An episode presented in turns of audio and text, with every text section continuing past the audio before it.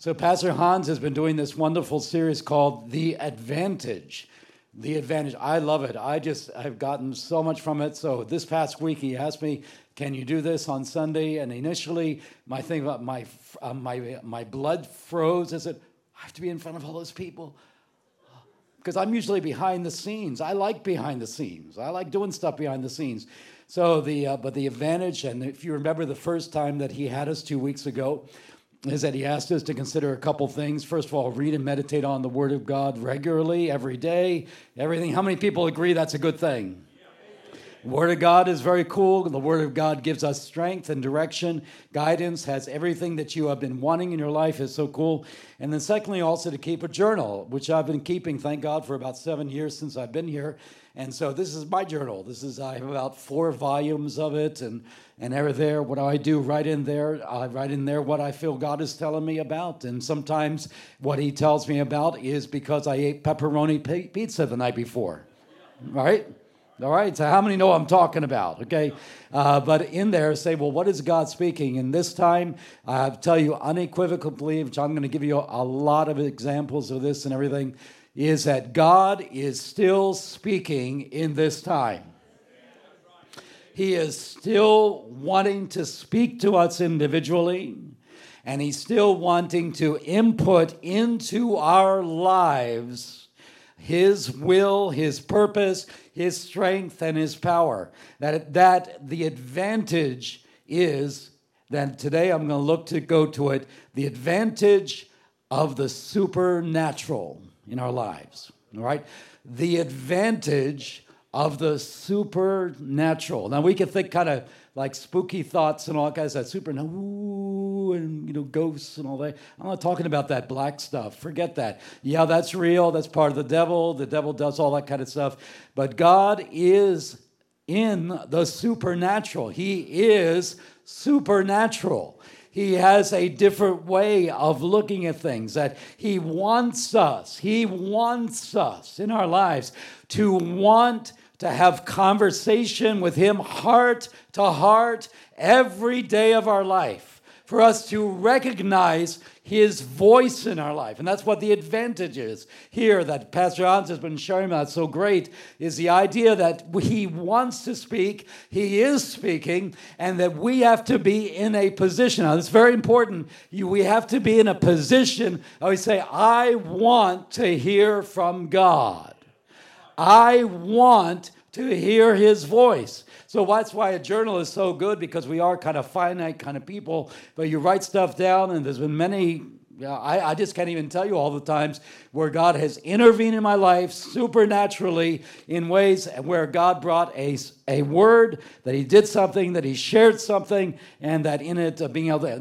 Now, the question that always comes up with this well, how about if I hear something like, I don't know, that you are to leave your, uh, leave your wife of, of 40 years and everything and go out. Well, that's not from God. Okay? I'm going to go and pound somebody's face in because of blah, blah, blah. Forget that. All right? We're not talking about that, that stuff. Now, the good thing is that all of us look after our children. Even if they get older, they're still our children, right? This is what God says about it. That Isaiah 30 says, If you stray to the right or to the left, you will hear a word that comes from behind you. This is the way walk in it. You say, "Well, I, I don't want to get uh, you know into crazy stuff." No, you don't need to get. God will lead you and guide you. He, when you start getting unbalanced, He's going to bring you along. Just like we, if we do that for our children, how much more God does in our lives. So He's always like, hey, you tell them to come here, come there, don't do this and there, and everything. God is so much better. So very clearly, Jesus said very clearly these things. Uh, John 10 27, the sheep the sheep that are my own hear and are listening to my voice, and I know them. Now, this is the part, and they follow me. God speaks, his sheep hear his voice, and I know them, and they follow me. We're going to continue on that with the advantage of the advantage of the supernatural. Supernatural, what does it mean? Let me give you a working definition. Supernatural means that that which is above, beyond, and a far higher and greater than the natural. God is supernatural. Angels are supernatural. God has them as his beings to fulfill their plans. That in our lives, that frequently, because we live in the natural, we only grapple with the natural. We uh, say we're sick, we're going through a hard time. So naturally, say, well, you know, I need to go to the doctor, and thank God for doctors and nurses, because there have been millions and millions of people who would have died prematurely. And so they, there. But I'm talking about the supernatural where God intervenes in different things that we want, we expect God to intervene in different things. Now, you may not always know how He's going to enter there, and that's where you have to say, okay, God, I'm going to walk by faith because I don't know how this work out. Well, you can say that. That's true, and I've said that many, many times. I don't know. Ah, I don't, ugh, like, duh, what do I do in this situation? How many times I've said that to God? but God always has a solution. If you're willing to be his sheep and listen, say, okay, I don't understand. I'm living in the natural. I don't yet have a bead on what's going on. How many times have I said to God in my life, I don't know what's going on. I don't know what happened. I don't know what is happening. I don't even know what end is up. I don't, I don't understand this. But you know what? You go to God and you're his sheep you'll hear his voice. This is the way, walk in it. See, there's a desire in our heart that has to be there. To look, say, I want to hear from God on this situation. We can uh, choose, we can choose. Yes, God has given us free moral agents. We are, that's true. That we can choose, say, well, I'm just gonna, this is what I see, this is what I'm gonna do, and this is what I'm gonna, yeah, blah, blah, blah. You can do that. You can do it. All of us have the choice of it. Or you can say, you know what? I wanna be the sheep of God I want to hear his voice and I want to follow him in my lives. We all have a choice in it. So uh, 1 Timothy 1.17 says, To the King of the ages, immortal, invisible, the only God, be honor and glory forever and ever, meaning that he is supernatural. He is above the normal. But also, God intervenes in the natural in our lives if we're listening to him if we want Him to speak. Now, you may get it wrong sometimes. That's okay. You know what? Do your children do everything perfectly? Let me bring it down more personal. Do you do everything perfectly all the time? Come on, it's not just your children. They came from you. Hey, come on. Hey, there, there they, well, here, there you are. There is no. We always, you know, we can, uh, but we can always go back because our loving heavenly Father never throws us away. He loves you in the middle of the mess you have created. Thank God for that, because I made a lot of messes. But God is good. He cleans up our diapers of our life. Does that, no, no, that's not a really good picture, is it, Bob? It's not. Ugh, creepy, creepy, creepy. Don't. Okay, I'll get off of creepy right now. Three things we're going to go for First of all, Jesus' supernatural authority while he was here on earth, our believers' supernatural authority that was delegated by Jesus. And then also, we're going to look at supernatural authority in our lives today on a personal level. First of all, Jesus' supernatural authority. Jesus was in a human body, but he was still fully God. He got hungry. Scripture records he got tired, he became weary. He became angered at the hardness of the hearts of people. He wept at the tomb of Jesus. He was fully human and he was fully God. He was God in the flesh. Why? Because God wanted to show us that he loves us with an everlasting love. He put us in corporeal flesh for us to see that, for us to see the radiance of God, the radiance and the goodness of God. In the beginning, God was the undisputed authority in all of the universe.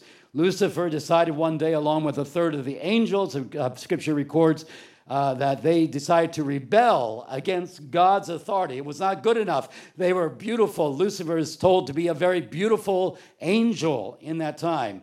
However, he became too proud for his boots. And so God that, that God said, No, you cannot be. There's only one God. There's only one Lord. Here we are. And when Adam and Eve chose to eat of the tree of knowledge of good and evil against God's command, Satan was allowed to have limited authority in the earth realm due to their sin and their rebellion. And ever since we see Satan do what Jesus said of him, that's John chapter 10, verse 10, you can probably recite it. The thief comes to what? Steal, kill, and destroy. Now, this is really important. When, if you want to know uh, what Satan is doing around you, when you see stealing, that means a lot of things, not just taking somebody's money, but stealing your joy, stealing your health. Stealing uh, your children, your grandchildren, that they've gone away. That's not God's will for people to go away from Him. All right? The thief has come to steal, kill, and destroy. So look out, look around. Say, well, you know, what's happening here? Uh, when he's trying to steal relationships in your job, where there's like gossiping and all kinds of stuff going on, and people are whispering and all that kind of that the enemy is the one that is influencing them to do what they are doing. And we have to re- recognize that we do not wrestle against flesh and blood. If you want to wrestle against flesh and blood, you're going to get blooded all the time. You will not be a good witness. Yeah, others, you go to church, please don't tell them you go to Fountain of Life. I get worried. I mean, you know, honestly, I mean, I've, I've been in churches for like years, and uh, I've been in, you know, say, oh, oh, you, uh, you, uh, do you know so and so? And I say, yeah, okay. Oh, he goes to your church, and I kind of hold my breath what am I going to hear right now? Now, thankfully, in this church, that's never happened. So I can give you a commendation. You must be acting really good. But in it is that, yeah, sometimes. So the idea the thief comes to steal, kill, and destroy. But Jesus said of himself, But I have come to give life, or what is called Zoe, abundantly. He offers it. The thief, that's his nature. He's never going to get saved. His end will be in the lake of fire. His devil and the angels and the new heavens are here. We're happy. We're looking for that. But you know what? The thief is always wanting to make inroads into our lives, in our minds, in our hearts. The best you is the one that God designed for you to be. That's the best you. God's plan for your life is what you would choose if you knew everything that your Heavenly Father knows. You would say, absolutely, the will of God, that's right where it's at. But because we have a limited knowledge and things like that, everything, God's will can become fuzzy in our lives.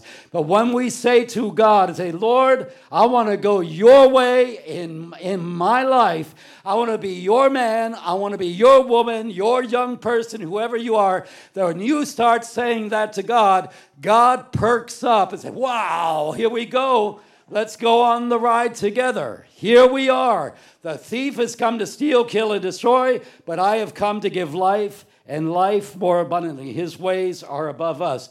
Matthew 28 18, Jesus spoke to his disciples these words all authority, the word there means authority, although it's translated in different ways, but the original language is all authority has been given to me, that is to Jesus, in heaven and on earth.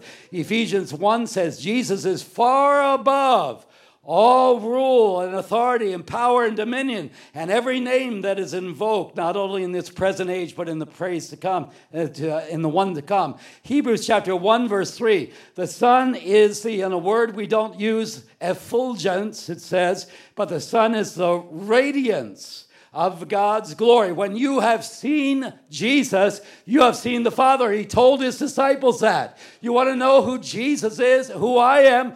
You want to know who God the Father is? Just look at me. What did he do? Healed the sick. He raised the dead. He gave life to a prostitute that other people wanted to stone.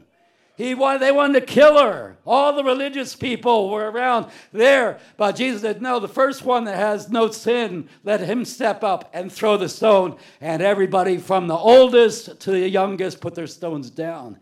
See, God wants to preserve life. Yeah, where I don't care where you're at, and I'm telling you, brothers and sisters, I want to speak very, very plainly, is that in it you may have made a mess of things in your life.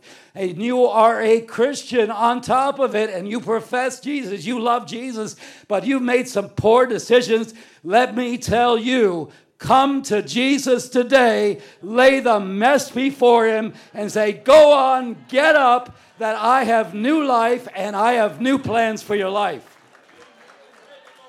If you want to know who Jesus is, He's the one who takes your mess and turns it around for good to them that love God and those that are called according to His purpose.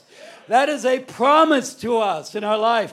How many messes have I made in my life where I've had to be humbled before God? Lord, I don't know what to do now. I don't know where I'm going. I'm serving God. Yes, and even was a pastor said, God, I don't know, I don't know, I don't know where I'm going with this and everything.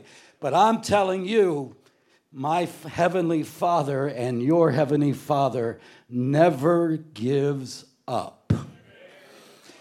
He is referred to in some places as the hound of heaven that will not. He is like a dog that gets a bone and says, I'm sticking with this until we get what we need to have right here.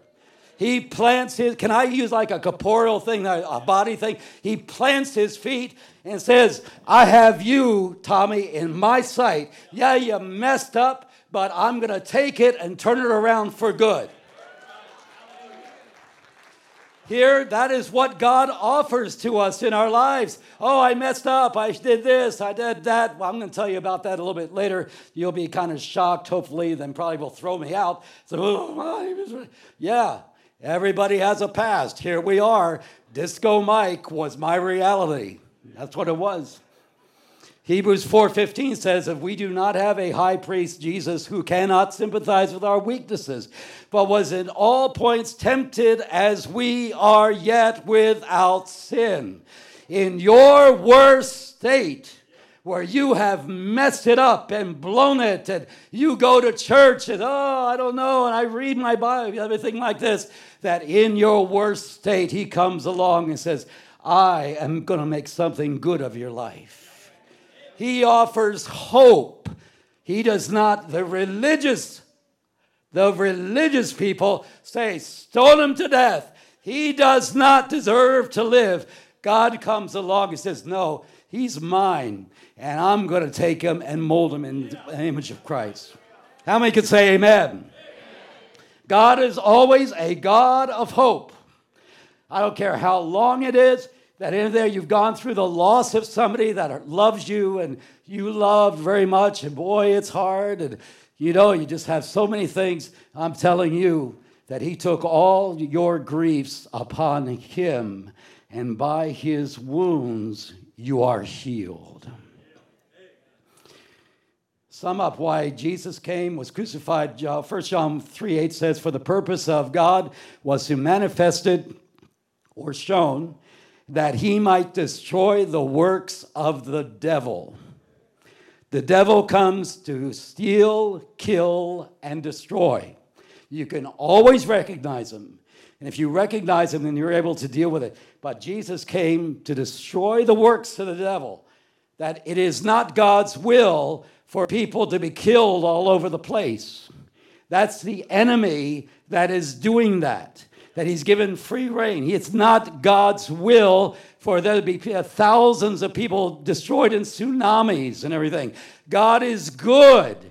And he is the one who brings life to people. He shows people a new way. He is your strength. He is with you. The enemy likes to steal, kill, and destroy because he wants to kill the image of God in your life so that because he can never have the image of God in all of eternity.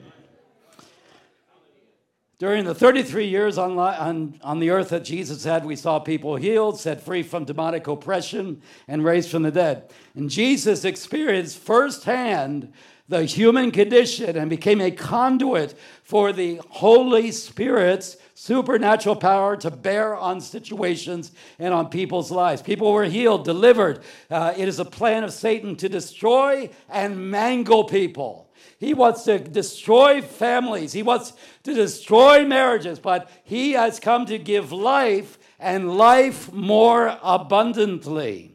God is always good. He is restorative. He is filled with love and mercy. Today, if you're sitting here today, let me tell you, please do not go out of this idea that God is against you. He is for you.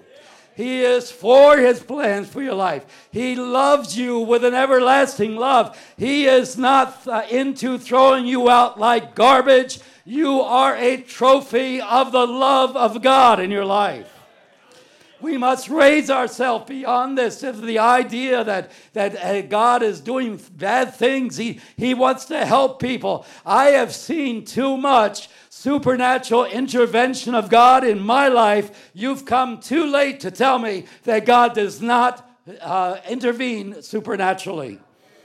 He is the one who does it. He does it by his power. He works through his people. He looks for us to cooperate with him. Please say this with me. I want to cooperate with God. Now, how many people meant that? Oh, say it again. I want to cooperate with God. Yes, it is a cooperation. God will use all kinds of stuff in our lives. Sometimes it's He'll use even bad stuff to get us around to the place to get us around to the place where we will cooperate with Him in our lives. He wants to us to cooperate. Say, yes, God, I don't understand everything, but I can trust you no matter what.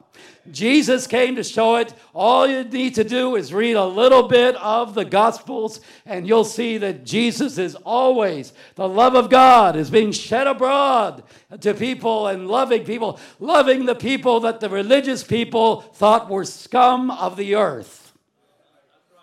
But Jesus loved them and he showed them care and mercy and he made out of them a new life. Secondly, also the believer's supernatural authority, as God has, Jesus is the authority. He is the epitome of authority in this world. He's given all authority. Also, we deal with it where believers, we, people that have received Christ as their Savior, have authority from God. A new chapter opened up in the human history when Jesus came on the scene. Satan erroneously thought that by instigating the arrest, beating, crucifixion, and burial of Jesus, the plans of God would be thwarted. Not so. The enemy does not know everything. He does not know your future. He is not omnipotent. I, I'm aghast at different times in my own life too, but also when I hear it, that the idea that, well, the enemy, uh, you know, he knew this and that. He is not omniscient. He does not know everything. God knows everything. He is the one who has everything set in place, and He wants us to trust Him. And through obedience of Jesus on the cross and everything, that all of our sin, all the sin of all epochs of time, of world, men and women, young people, whatever, was all placed upon Jesus, and He became, who, He who knew no sin, became sin for us. He died, He faked Satan's plan out. That he did, Satan did not uh, go and say, realize that Jesus was going to be raised from the dead. Showing that he was over all of death, all of these things, that he was taken, that he was over everything, that he forgives sin, and he took upon himself, uh, and he was obedient to his heavenly Father. For our sake, he made him to be sin who knew no sin, so that in him, as in Jesus, we might become the righteousness of God. And so Jesus delegated authority to his believers. How many people are believers here? God, keep your hands up right now. You're a believer. You receive Christ as Savior. There. Every one of you right now that Jesus has given you authority over the work of the evil one. You put your hands down right now. It's cool. He gave it down. Now you say, well, where, where did you get that from, Pastor Mike? Here it is. God, blow it on you right now. Here it is. Mark 16, 17. The words of Jesus, some of his last words to his disciples and apostles. Go into all the world and preach the gospel to all creation. Okay, I got that. Okay, says the chair. Whoever believes and is baptized will be saved, but whoever does not believe will be condemned. Now let's go on to the next part because this is where it gets juicy. This is say juicy. Ooh, juicy. Say it again. Ooh, ooh, I love it, man. This is this is the good part. And these signs will accompany those who believe. These signs will accompany those who believe. They will go to church at least once a week. They will listen to Pastor Hans' Bible study. Great Bible study, excellent. I just love it. There.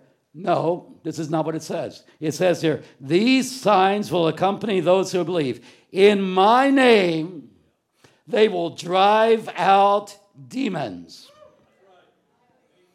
Demons are fallen angels who chose to go with Lucifer. All right? Demons, Satan. Now, how is that? Well, I, I never saw one. I mean, I see the little porch, pitchfork thing. I'm not talking about that stupid stuff, okay? I'm talking about demons are used by Satan to influence people for evil, all right? So you're talking about, okay, I don't wrestle against flesh and blood, but the principalities and powers, okay? He goes on. So demons, yeah, real big. That is a big need today. It's going to get more as we're going along because we're coming into what God is wanting to do. They will speak in new tongues. How many are believers here? I will not ask you if you speak in tongues, you need to be baptized in the Holy Spirit. I say that unequivocally without any fault of saying, hey, listen, if you're not, you need to ask God. Say, Lord, I need more power in my life. How many people need more power in their life? Come on, let's say it again. How many people need more power in their life? We need more power. We need the power of the Holy Spirit in our lives. Not just to tell people about Jesus, but, uh, you know, hey, man, I'm gonna, well, I'll share that a bit later. Uh, in there is that we need power in our life to be people that love God and, and follow what God wants to do. And he goes on to say these things. All right, they will pick up snakes with their hands, and when they drink, uh, when they drink deadly poison, it will not hurt them. They will place their hands on sick people, and they will get well. Please do not be immature in this. He is talking about symbols. He is not talking about you finding a water moccasin around your back and you're going to pick it up. Please don't do that, all right? All right? Please, you're showing immaturity in it. Say, well, what it means is, well, when, when people are acting like snakes around me and it seems like I'm going to be bitten all over the place, that Jesus stands with me and he is my strength. And it, you know, it could be that you're, you know, in your yard you have a snake. Last last year I had the fright of my life, man. I was there. I was. Uh, it was in the morning. So we live in Hertford. All right. So don't hold it against me. We love Hertford. Don't speak against Hertford to me, please, or else I'll take you to the altar and we'll get the demon out of you. Right. I love Hertford. I think it's great. Anyway, so I, I I'm trying to get the screen door out there and uh, pushing it to go out or something like that. And I'm saying, boy, this thing isn't opening. I wonder what's the matter. So I finally looked down in the next couple of minutes, this four foot snake. And I said, oh my God, do you really deliver me from these things? I was. It was right there in our door. I like, oh my God, right, what do I, what do I do? So, so I pushed the door a little bit, and he started to get irritated, and he started elevating his head like this oh my God, all right, do you really take care of snakes, Jesus, right now? And there. So then, after just about period, after I pushed him and irritated him enough, he finally slithered off underneath my car, which was, oh, thank you, Lord. This scripture must be true. It must be. Deadly poison. It will not hurt them. They will place their hands on sick people and they will get well. See, this is the authority that God gives us. But let me share with you you must, if you want to see this authority in your life active, not just some type of creed that we have for the Pentecostal Holiness Church.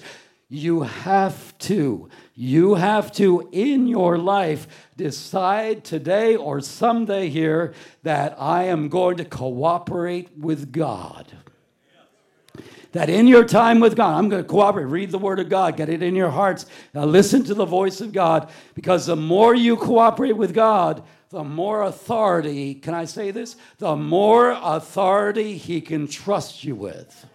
The issue is not with God. There's no, absolutely no problem with God. There is no shortage with God, but He is scanning the earth in these times to see whose hearts are loyal to Him, that He may show Himself strong on their behalf. The issue is not with God. Stop saying these things like, well, you know, I've been sick for all this time. God is not intervene. There is no problem with God. And what I've learned through the years, this is a, the little pea brain that I have in my head. And there, I'm telling you, it's never a problem with God. It is always me that needs to be going with God. I'm the one that has to change. God does not change, He doesn't have to. He is a healer regardless of how you feel. He's a healer because he loves you and he cares for you and he sees the human condition and he wants to show mercy and care to people for people to know that he is a loving God. The supernatural operations of the Old and New Testament, uh, there's just so many, but I've just picked out a few things to mention quickly. First of all, Elijah and his servant, Second Kings chapter 6 that the two of them were there. They were being surrounded by enemy armies. Uh, they're afraid, they're scared. Elisha wasn't scared, his servant was scared. Say, oh God, there's so many people around here. And Elisha prayed something that I believe that is a prayer that we need to pray to God. Open his eyes, Lord, so that he may see. Then the Lord opened the servant's eyes, and he looked and he saw the hills filled with horses and chariots of fire all around Elisha. Let me tell you, my brothers and sisters, that there are the armies of God around you in the worst time that you face, that God has not taken a vacation. He is actually surrounding you with his love. He wants to have you in your heart and to God say, Lord, open my eyes that I would see you, oh God. Open my eyes. That's what Elisha prayed. He said, Open the, his eyes. Open our eyes to see it. Elisha probably saw it because he was a prophet. He was in touch with God. But the Gehazi, whoa, man, God's forces are much more powerful and are all surrounding us with his love. Let me tell you, when you start saying to God, Open my eyes, God, that I see you, that's where you look and say, You could almost see it if we could put God in a human form. I've been waiting for you to say it. I've been waiting for you to want me above everything. I've been waiting for you to say, Well, I'm tired of, of chucking up uh, with turkeys. I want to soar like an eagle. I'm tired of doing I'm tired of clucking with the turkeys. I'm tired of uh, just pecking, pecking, pecking, all like that. God wants to reach uh, for us to understand. He wants to intervene supernaturally. Where do you need God to intervene in your life? Will you pray today in this service? God, open my eyes that I would see. Open my eyes, open my ears, open my heart. I want to experience you in a greater way. I am sick of religion. God, give me Jesus in the whole thing.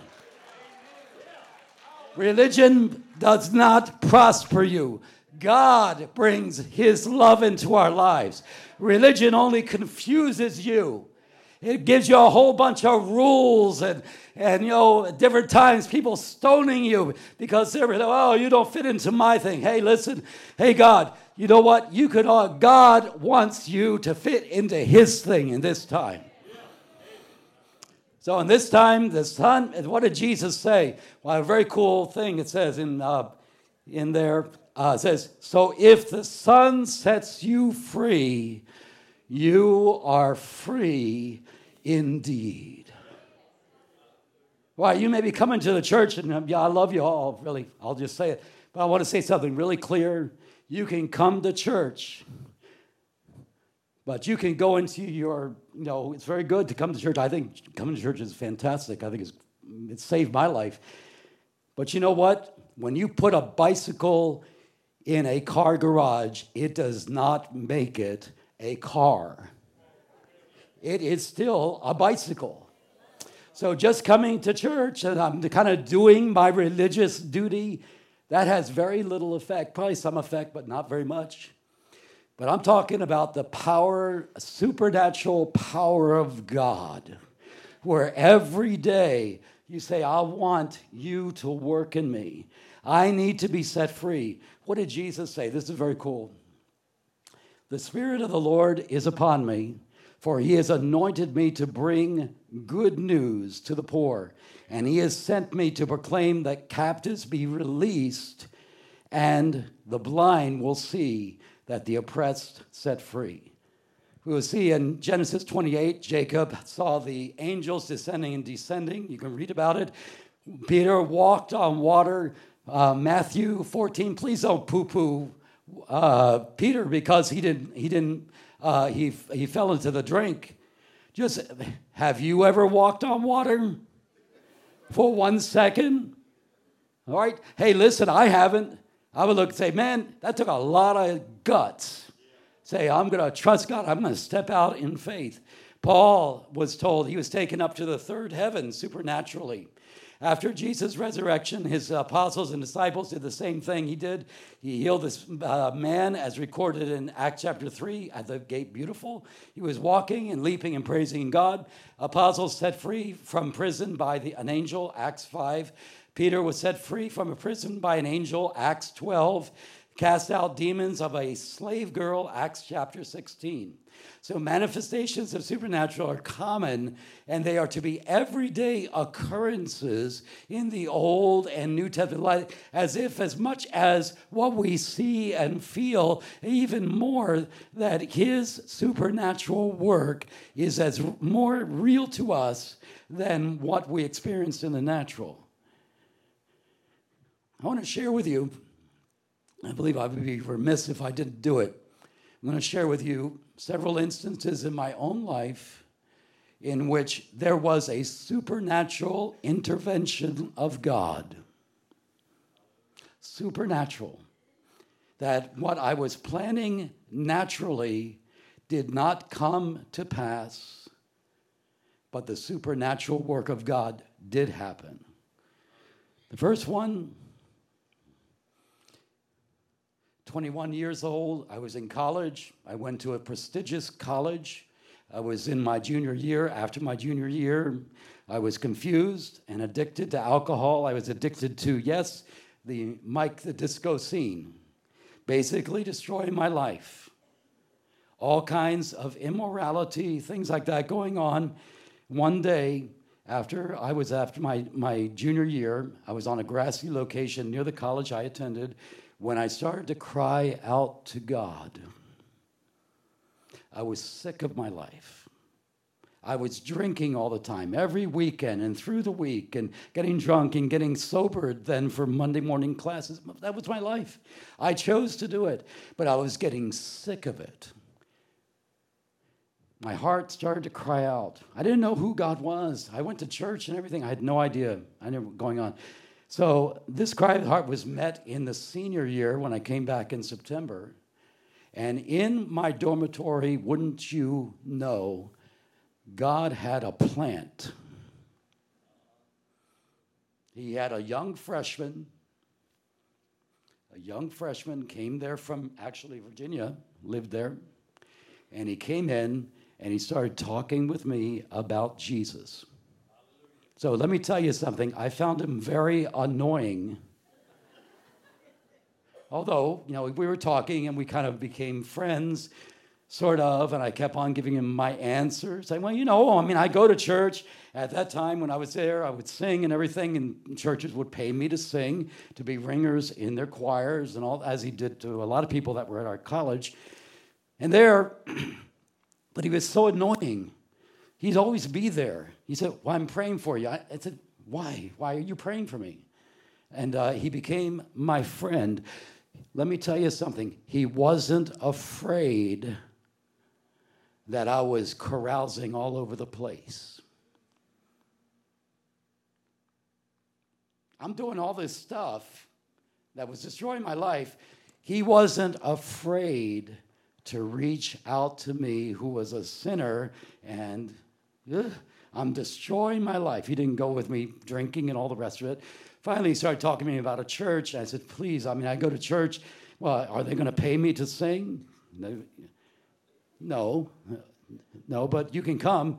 So after a while, I kept on, very annoying. Bob, he was very annoying. You know, so why do you keep on bothering me? Why do you keep on bothering me? Because God was using him to bother me. He was using him to bother me. All right. So finally, after a while, I started to, I, I started to see him.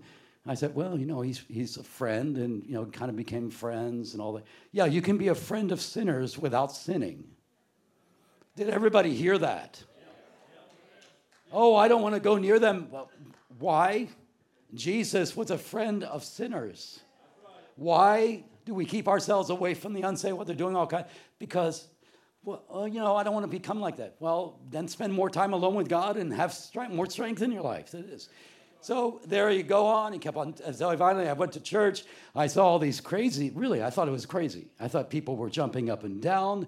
There, have your hands raised. They're speaking in Italian. I thought some type of Chinese, and I was, and I would ask them. I said, "Well, they're speaking in. What is speaking? What? What do you mean? What, what do you mean speaking in tongues?" And they're jumping up and down, and people there. So after a while, I became one of those people. Said, "Wow." I, am going to get to the altar. Yeah, I mean, I need, I need, I need, I don't know what I need, but I need something there. I went there. It was there, dormitories there, but that was part of what they call the Jesus movement, where hundreds of thousands of young people came to Jesus. They entered into these traditional churches, and the churches were blown away by. I was all part of that. But that was a God's supernatural intervention in my life for a mixed young man on the path of suicide. I was ready to end it. God heard the cry, He responded, He bought a man. Here we are.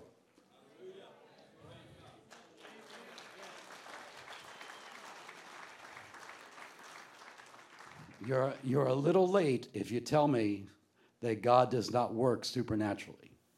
That's only one. Here we go. Okay, let's go to the next one. Put your seatbelts on. Here we are. They gave me a Bible.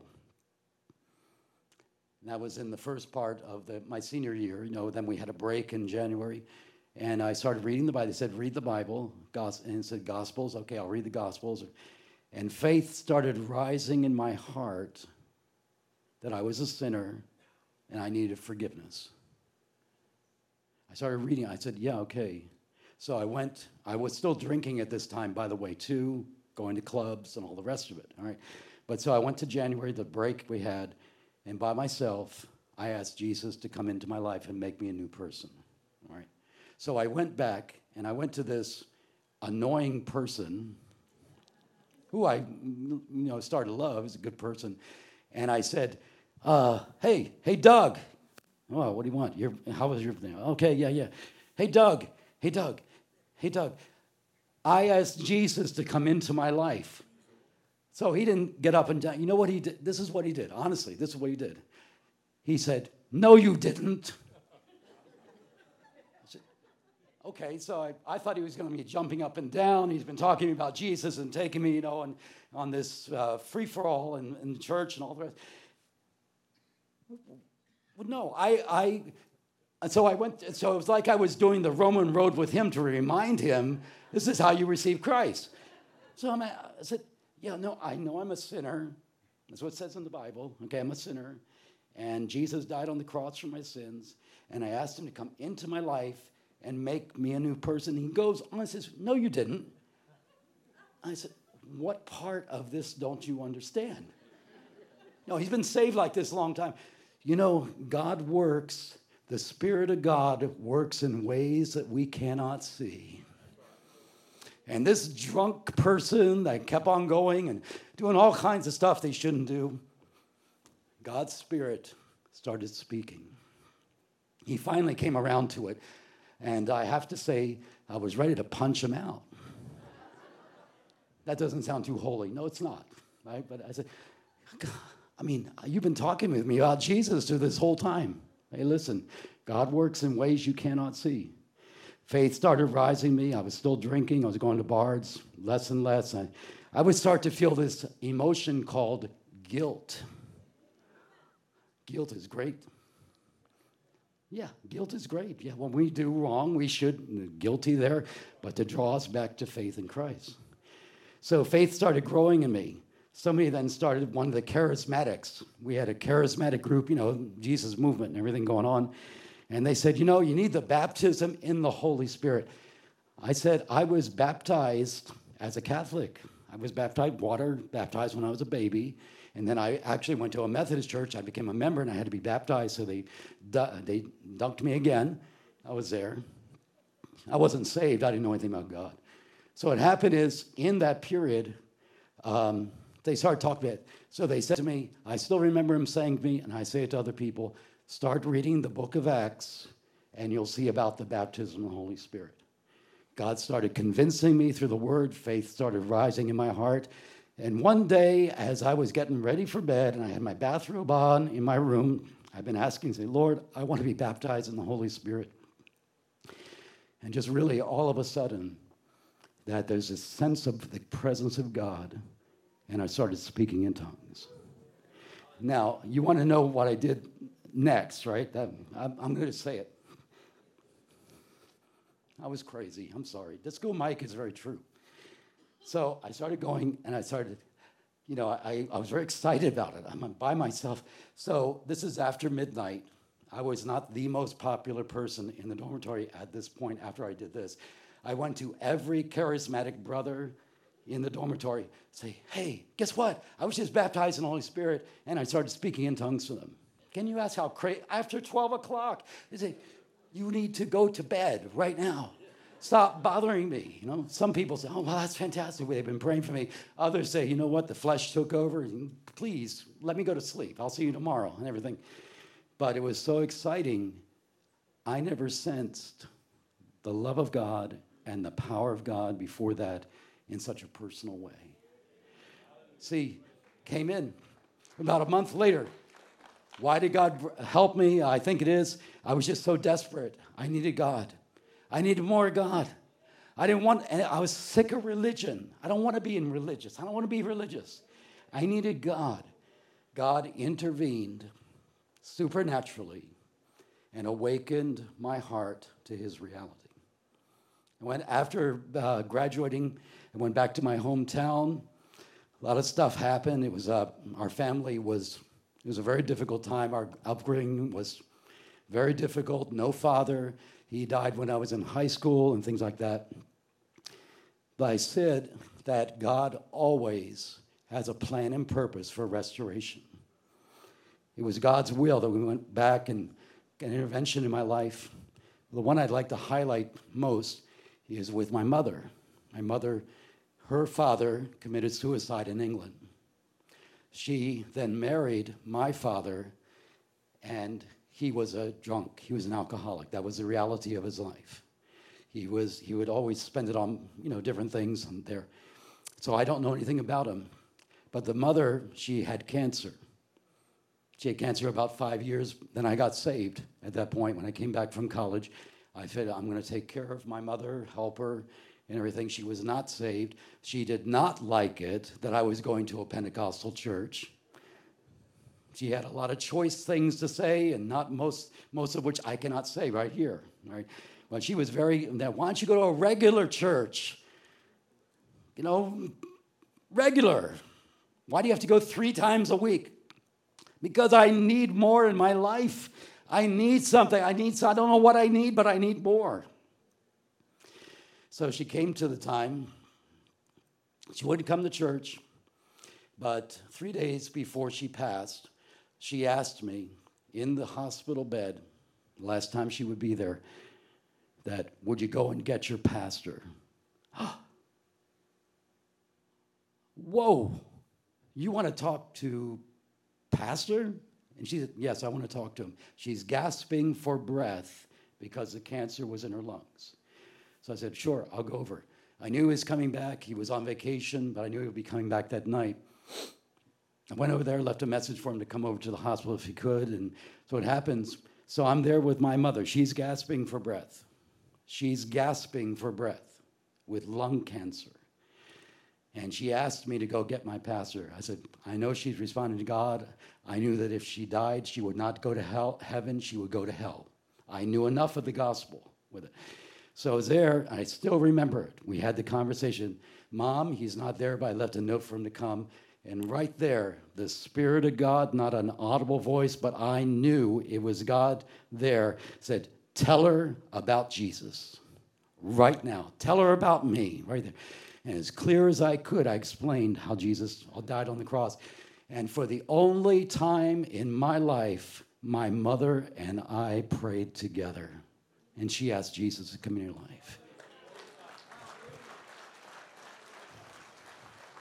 That I'm telling you, it was miraculous. I, I, was I was only saved, I think, maybe almost two years, and I didn't know anything. I was just, uh, you know, I was, you know, I was getting better, you know, getting good. I was stopped going to the bars. Thank God, thank God Almighty, and do that. But you know what? God showed me I love people more than you will ever love them. And He showed me the mercy and love of God to my mother who would not come to church with me and always resisted. But God's love is irresistible. Change it. Supernatural intervention. Three days later, she died. After the funeral, I became very depressed. It was very, I don't know, it was a lot of emotions that were going on. She was the center of our lives. You, you know, stuff like that we gone through. I didn't know a lot about spiritual warfare. I didn't know about it. I didn't know very much about it. And one day I saw, and God gave me a vision. I don't plant my feet on visions, I plant my feet on the Word of God. But God gave it to me as a gift because I was depressed. And I said, I don't know what to do. I don't, I don't know how to deal with this and everything. And I saw my mother in a white robe, as clear as seeing any of you here and she had her hands lifted to God, thanking Him and praising Him and worshiping Him. I never experienced it on the earth, but God allowed me to see that, that she was with Jesus and that God loved her. Give the Lord a clap offering. It was. It was as real as anything. I don't base my faith upon visions. They only stir it, they only strengthen, and confirm it, things like that but it was a gift from God. That was God's supernatural intervention in my life. Then I met this girl from Youth with a Mission. Started coming to the Assembly of God. She was nice looking. Now, there were a lot of girls that were in our church, and I would date them, but I realized that God had called me to be a pastor, and not always is that compatible with people because, because of various uh, uniqueness of it. But so we started, and the reason, what did God do? One day, she, before we left in a church, the pastor was up there, he's ending the service. He says, I believe that I have a word from God. And she shared it in front of the whole congregation. And I said, That's my girl right there. A few months later, we were married. Our first hot date, I shouldn't say hot, that's nasty. I don't mean in a nasty way either, but our first date. Oh, well, you probably take her to a nice place and everything. No, I was I was not wealthy. I was poor. You know, so our first place we went to, where was it? Wendy's. and sometime later, which I'm not sure exactly, we upgraded it to Ponderosa. Salad bars, things like that. You understand what I'm talking about? Okay. I say, okay, but she was in Youth of the Mission. She didn't have any money, you know, so she's a, she's a poor missionary. There, there, they were serving, and she went there to go. Very cool. It was God's supernatural intervention because we got married, and she's been by our side. We've been side by side for all these 40, almost 43 years. God's good. All right, very good. we moved down to uh, a large church in Texas. We were on staff. I was there. I started an English congregation, a mainly Mexican thing here, okay? But it just was not working out properly. I think we got out of the will of God. We thought it was the will of God, it wasn't. So we're moved like 1,500 miles, like from the Northeast. Well, I need to go back to the Northeast. So that started me going. I started walking a lot, walking. I'd go walking like for two hours. My, well, where'd you go? I said, well, I'm just walking. I'm just there. And I kept on crying out to God. I said, God, I don't know what to do. Have you ever been in this situation in your life where you didn't know what to do? Am I the only one? Come on now. I don't see on this side. You're too dark over there. Have you all gone through situations you didn't know what to do in the situation? You're a Christian, you're serving God, you're trying to do it. Yeah, that's where it was. So I was just walking, oh, you know, I'm walking and everything, and I was getting depleted. I was, you know, it just wasn't working out. There's obviously there's going to need to be a change. And so after a long time, I really forget how long, that it started where I started to say, okay, and I started to get tired of being tired. That's a good place to be. Because then you look and say, oh, maybe you'll listen to God. So after a while, God couldn't get a, a, word in edgewise with me. I'm just mouthing off, you know, I don't understand this. Why are they doing this and all this stuff? Until finally, I just got so tired of being tired, I just stopped talking. And Brenda, you know what she, God told me? It was in my heart, not audible. He said, You do not have to understand everything to trust me. And on that road, when I was mouthing, you know, no, I don't do, and I don't know, I'm depleted and everything, that word that was supernatural from God pierced my heart and said, Okay, now I understand. You want me to trust you no matter what. I don't have to understand everything to trust God. And neither do you. Can everybody say yes to that? Yeah. You don't have to understand. You may not understand a single thing that's going on, but you can trust God because He understands it all. That was a supernatural, divine encounter in my life. I'm bringing these things up, say, you know what? This is real stuff in our lives. All right. At 40 years old, I visited Florida, which is my birthplace. Uh, they, my parents split up, and so we were raised in South Jersey. That's where I was born. And I saw my father's grave for the first time in my life. He had died when I was in high school. It was very emotional. I was sitting there, I was laying there, just on the floor. If you'd see me, say, you know what, let's call the medics because he needs to go to a behavioral clinic right now. It was that bad. And in that time, why did well, I sense God wanted to do something, it's stirring in my heart, but God wanted to set me free for the unforgiveness and bitterness towards my father. 40 years old. Uh, if you had asked me if I had forgiven my father, I would have said yes. I did to the best of my ability, but God saw down deep in my heart where He wanted to set me free as a man to go on. Okay?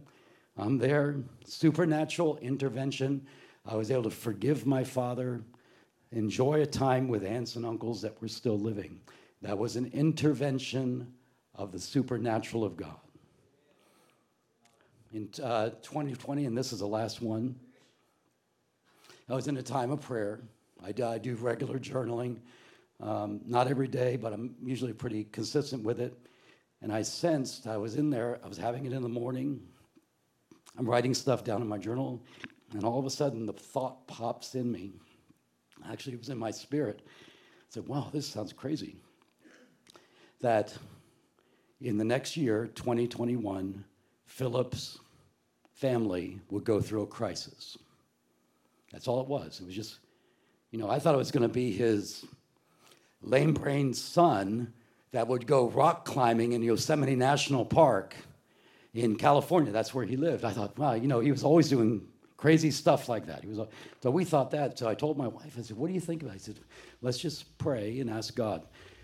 January 2nd, my brother calls me. He's crying on the phone. He's crying on the phone. My brother never cried. And he said, I have leukemia and it's fast growing. Next, I get a text from him Would you send me encouraging spiritual thoughts? People don't say that unless they're responding to God. So I was there. I'm in there. I'm on the, there doing the stuff, getting stuff done, calling him every day, sometimes twice a day. After a while, he started letting me pray with him. This was a miracle up with the loaves and fish. He did not come to church. He was quite well to do financially, built his own home. Actually, he was very generous to people. That's very, very clear.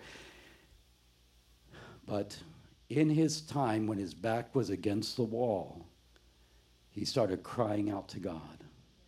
And two months before he died, both of us were in the hospital room in the oncology unit of University of Pennsylvania. I asked him, I said, Phil, what about Jesus today? he said, I'm ready. I'm ready to ask Jesus to come in. And this man, who was back against the wall, he asked Jesus to come into his life. We started praying together. He called on a, at one o'clock in the morning one day. He felt like he was going to die, and was there. And over the phone, I was in South Jersey. He was in the hospital. That right there, God took away whatever the problem was was in his abdomen that was causing. He felt like he was dying, and God healed him right there of that, not of the leukemia. He went to be with Jesus two months later. Don't come to me and say that God is not merciful. He's loving and caring. He loves people. He cares for people. He and the biggest thing that I kept on praying. This is what it. This is it. This is the end. I'm almost in. Right over here. This is it. This is it. Is that I kept on saying to God, "Help me not to mess this up. Help me to cooperate with you in this whole thing." And I learned through that that God wants me to cooperate with Him. He has a plan, but He wants to cooperate, want me to cooperate with Him. And I learned it on a personal level with Him, right? Receive Christ, turn to the Lord. No pressure, never in a church, very, very little in a church. I'm sharing with you, my brothers and sisters. I don't care what you're going through in your life, God cares. Hey, it's such an honor to have you join us for service. I pray the word was a blessing to you, and I pray you avail yourselves to the, to, to, the resources we have online. And if you're ever in the Elizabeth City area, or I mean Outer Banks or Tidewater, Virginia, make the drive. Come visit us one Sunday. We would love to welcome you here, and you can experience this uh, yourself. As, as one man used to say, can't be explained, can only be experienced. There's some truth into that. Anyhow, thank you for watching. I pray the Lord will bless you and that you grow in your faith and fulfill the call that God has on your life. We here at Fountain of Life.